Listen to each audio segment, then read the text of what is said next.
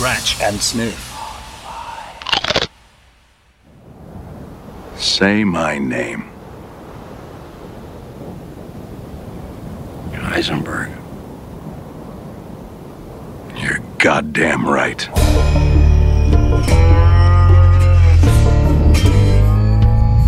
Look at you lot. You're all so vacant. Is it nice not being me? It must be so relaxing.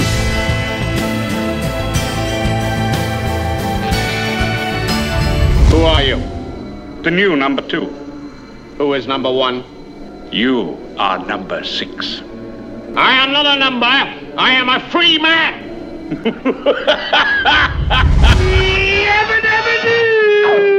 Flintstones, meet the Flintstones. They're the modern Stone Age family. Right. Where is it? Where's what? The body. The body? Hmm. The corpus delicti.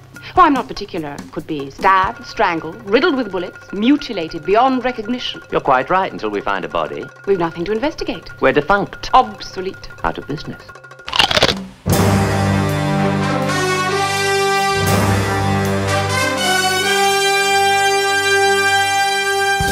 Welcome to Scratch and Sniff, and just a few examples there of the deliciously rich and diverse archive of television programmes past and present from both sides of a pond. But which of these many programmes to watch before our square eyed carcasses are rolling away to Crimond? Well, general editor and co writer of 1001 TV series you must watch before you die, Paul Condon, may be able to give us some ideas. And joining me on the line from Salford is Paul himself.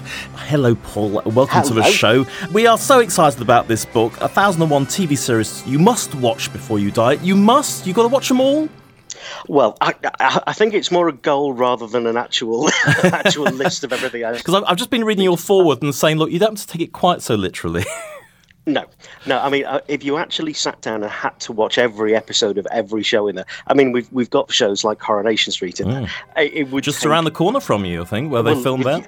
Absolutely, yeah. I mean, literally, the new the new set is just over the road from where I live and where I work now, which Mm. is lovely. And of course, there's an awful lot of Corrie to catch up on if you've never seen it. So presumably, people should be using it at discretion. I think it's more of a guideline uh, for for people that watch shows on box sets or on Netflix and things like that, Hmm. uh, and also um, a history of good TV shows throughout the whole of the TV era, really, Absolutely. going all the way back to the fifties, right the way through to 2015. Hey, Elsie. Just about ready for the knacker yard. Sharon. It's been a while. So you're really covering the full range of entertainment that's out there, past Well, and I- present. Well, I think a lot of time when you see people writing about TV, they can be a little bit precious about it, and they can be a little bit, oh yeah, you, well, Breaking Bad's the new most important thing of, all time. when actually, a lot of people really like to watch programs that are made that are accessible for everyone. absolutely. Um, and so, what we try to do is include the one-off. Brilliant, amazing historical dramas, things like uh, oh god, Upstairs, Cathy Come. Home, Oh, yes, Come of Home, course, yeah, yeah. upstairs, downstairs, Mm. uh, you know, even things like I Claudius. Oh. But similarly, Totally. you know, we go into th- things like I'm a Celebrity. We go into the first proper um, BBC reality show, which Mm. was well, sorry, British reality show, The Family? uh, which was the Family. Oh, I remember that Um, very well. Yeah.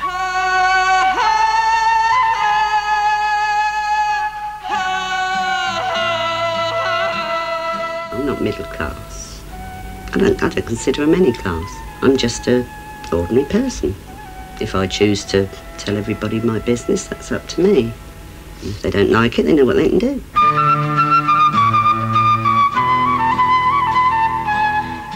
Um, and I like to think that once you get your head around the pacing of old television, because it is a little bit slower, sometimes they take a lot longer to tell stories. I like to think that actually, when you go past that, Yeah. some old TV is just as good, if not better, than the stuff that we have I'm- on TV. I mean, now. you're you're preaching to the converted Paul, as I think you know. Yeah. I mean, I sometimes find my partner, who's ten years younger than me, sort of, you know, what is your problem with this program? It's, it's just it's dragging on a bit, isn't it? It's a classic Doctor Who's. He he does struggle a bit with that, bless his cotton socks. But uh, I obviously don't just don't notice that at all.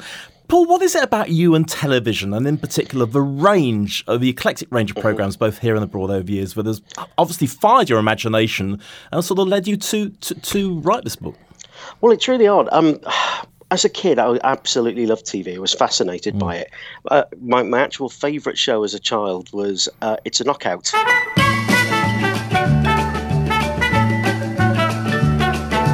Oh, I, Because love the- Mrs. Knockout. Yeah, I love the, the spectacle of it and the, the ridiculousness and people competing and all of that kind of thing.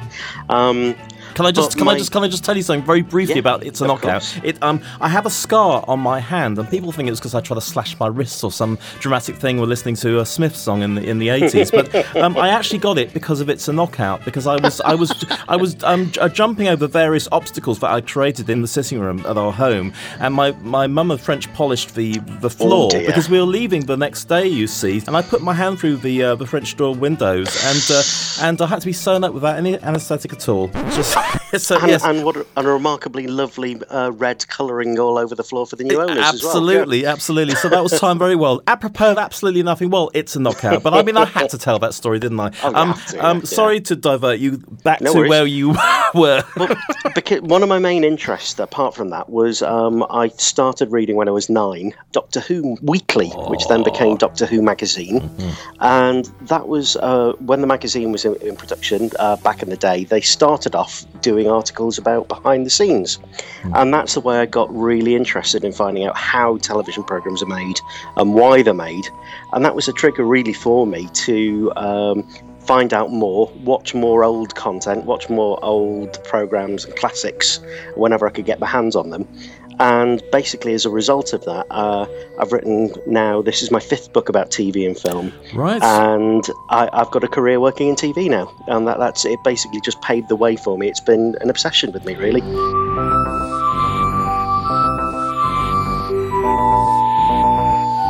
Just a minute. You say we've gone back in time? Yes, quite so. So that when we go out of that door, we won't be in a junkyard in London, in England, in the year 1963. That is quite correct. Your tone suggests ridicule. But it is ridiculous. It's interesting that you mentioned Doctor Who because it seems to be an awful lot of people, you know, their careers seem to springboard from TV in general, but Doctor Who is often referenced. Toby Hadoke made a point of saying that a lot of uh, people will uh, enjoy Doctor Who and then see beyond it, and it takes them to other places and, uh, and times, as they say. Absolutely. Um, uh, who else was involved in this? In this book, um, well, I, my, my role in it was as general editor, and it was my basic responsibility to come up with the list of 1001 programs, uh, which, le- were, let's just say, there were quite a few emails going backwards and forwards between the publishers in the UK, the publishers in the USA, and myself pulling hair out at wee small hours of the morning. Were there any Um, scandalous backhanders from like the Castle Waterloo Road? You, you know, were you meeting in a, um, a dodgy ale house in Trumpton to discuss this? And uh, Oh, I pa- wish packages were I- being passed. I'd, I'd, I'd, have, I'd have been able to have a couple more bottles of champagne this Christmas, but sadly not. No, um, we were we were going to include all of the children's programs in there, but I think we've removed them on the possibility that we may do a thousand and one kids shows at some point in the future. All right, for that one, Um, if you let me. Yeah, please do. Yeah. Oh, fantastic! I seem to remember we had a little discussion about um, a program called Time Slip when we were in the pub one night, Absolutely, and uh, I was yeah. fighting tooth and nail to get that included. But uh, I mean, sadly not, respect. no. But there are some children's programs that have um, traversed the, the whole, covered the whole uh, range of We- eight, eight to eighty. Yeah, we've kept in the ones that are kind of the ones that young adult audience. Uh, hmm. Or the ones that have, like for instance, with Tomorrow People, that got remade as an adult drama Absolutely. in America a couple of years ago. So it's equally applicable for the fans of the, the US show as it is hmm. to the, the original one. Hmm. Contact him. Acknowledge. What's happening?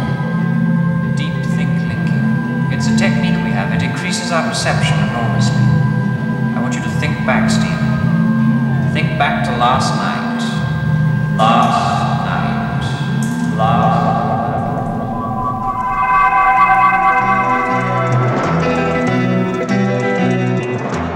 But um, essentially, my role as general editor was to come up with that list of the programs and then find people that I knew could write well about them and were experts on them. As a result of being a fan of old cult TV and things like this, I've been over to the States many times to conventions. So many of the academics and writers that have written for this are people that I've met at these events over there. And one of my uh, one of my former work colleagues at ITV uh, is from Copenhagen, so I asked him to write all of the Danish entries for me. Sure. So that's all of the like um, well, not so much the Killing and the Bridge and the ones that are very famous, but all of the other ones for good Danish shows that we probably wouldn't know about. Mm, So mm. I've really kind to pick the brains of people that I know are experts in the field. Sure. Um, but um, people have asked me, what are your favourite television programmes, Paul? Well- and I always reply by saying, if you have a look through the book and see which ones I've written, those are my favourite shows because I kept them all for myself. Scratch and sniff. With Nick Randall. Look, up in the sky. It's a bird. It's a plane. It's Superman. Yes, it's Superman. Strange visitor. So just going through the index, I mean, it, it's just so eclectic. I've got things I haven't heard of at all. Still Game, Frontline, Terra Nostra, Freaks and Geeks, and then you've got um, uh, more familiar entries like Hancock's Half Hour. BBC Television presents Tony Hancock in Hancock's Half Hour. Game of Thrones, of course. Um, oh, yeah, one thing I was going to ask you is that do you think any book like this reflects the time in which it was collated or written, in the sense that you're going to have a lot, quite a lot of programs which are more recent, and in terms of sales or anything else. But do you think it, you done as fairly as you can do in 2015? I think very much so. I think any any book like this, and, and I know from the same company, there is the Thousand and One movies you must see before you die, Mm. And they actually wait a very long time before they put very recent films in there because there's there's a consensus about what are the great movies. There have been not many books like this that have ever been written before, so I don't think there is an international consensus of what great TV is. And yes, I think there is um, perhaps a, a weighting towards more recent stuff. Uh, more recent stuff you can actually get hold of a lot easier. Yeah. And uh, to be honest, we are actually also in a little bit of a golden age for TV. The n- amount of absolute high quality dramas and series that are being pumped out in vast quantities by networks right across the world at the moment are, you know, I mean, you know full well, you're talking to someone in a pub and they say, Have you seen this yet? And you go, Oh, no, yeah, it's on the list. It's on season. We're on to it." season eight now. It's like, oh, for God's exactly. sake, how am I supposed to do all this? But you're right. There is a glut of it at the moment. I mean, we, Mhm. we are s- we are spoilt rotten, and I'm sure there'll be a time we'll look back and think, my God, you know, what a fantastic golden age that was. I mean, I think people like us who really get it see it happening now, and it, it was just good to remind people. I mean, one of the, the, the elements of the book is we've got a little line under each entry that says "for fans of." Uh, so we basically, if you like Game of Thrones, or, or if you like a particular kind of show, you could be reading another entry, and, and if it says "oh, for fans of Game of Thrones," it, that might pique your interest. Mm, mm. And I think I Claudius is written for fans of Game of Thrones because it's a very similar story. Mm. It's about families, backstabbing, manipulation, deaths left, right, and centre. But it's done on about a quarter of 1% of the budget of Game of Thrones in a tiny studio in uh, Shepherd's Bush back Yeah. in 1975.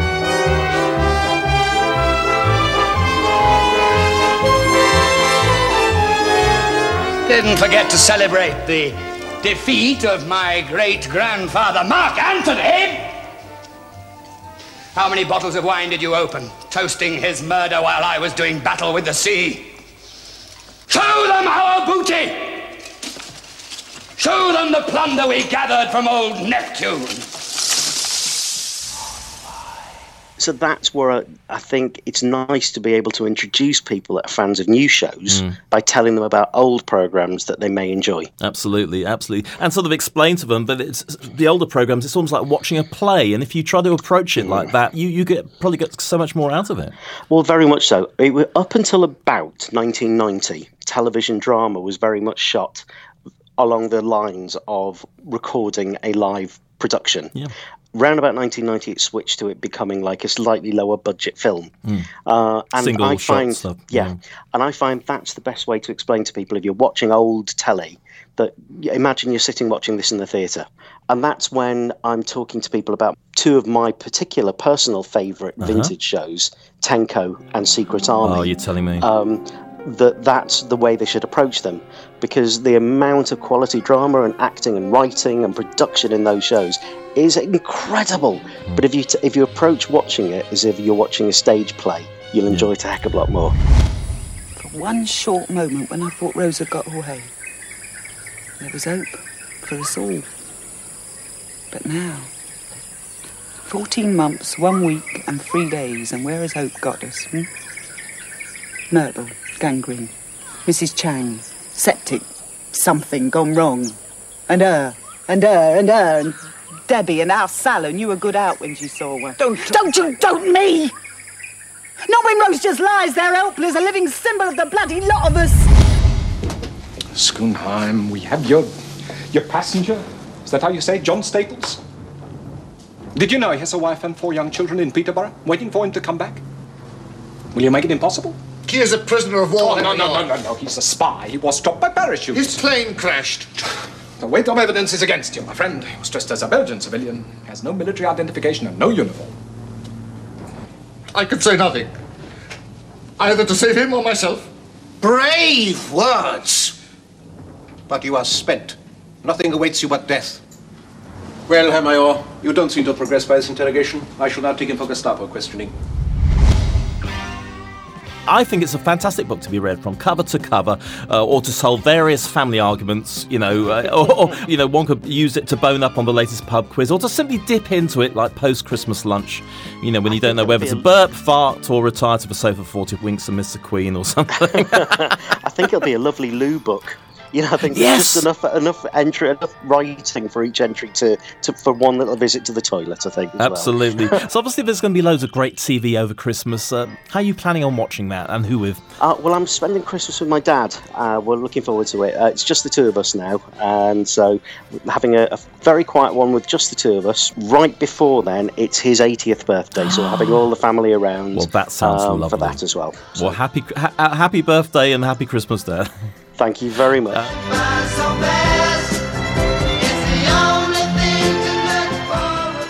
Good night, all. So finally, Paul, in your most uh, perfect sound bites, can you give us 1001 reasons why we should buy this book for Christmas and beyond? No, I'm joking. Uh, give us one. give us one good reason. Um, TV is part of everyone's life, and I think life is too short to watch bad TV. And there's a lot of bad TV around. I think if you use this book, it could give you a few pointers as to the kind of shows that you might get a little bit more out of.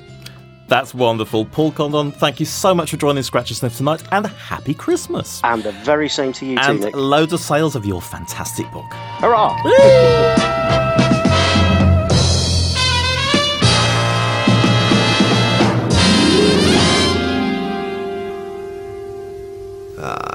Dutch girls must be punished for having big boobs. Now, you do not punish someone, Dutch or otherwise, for having big boobs. If anything, they should be rewarded. They should be equal.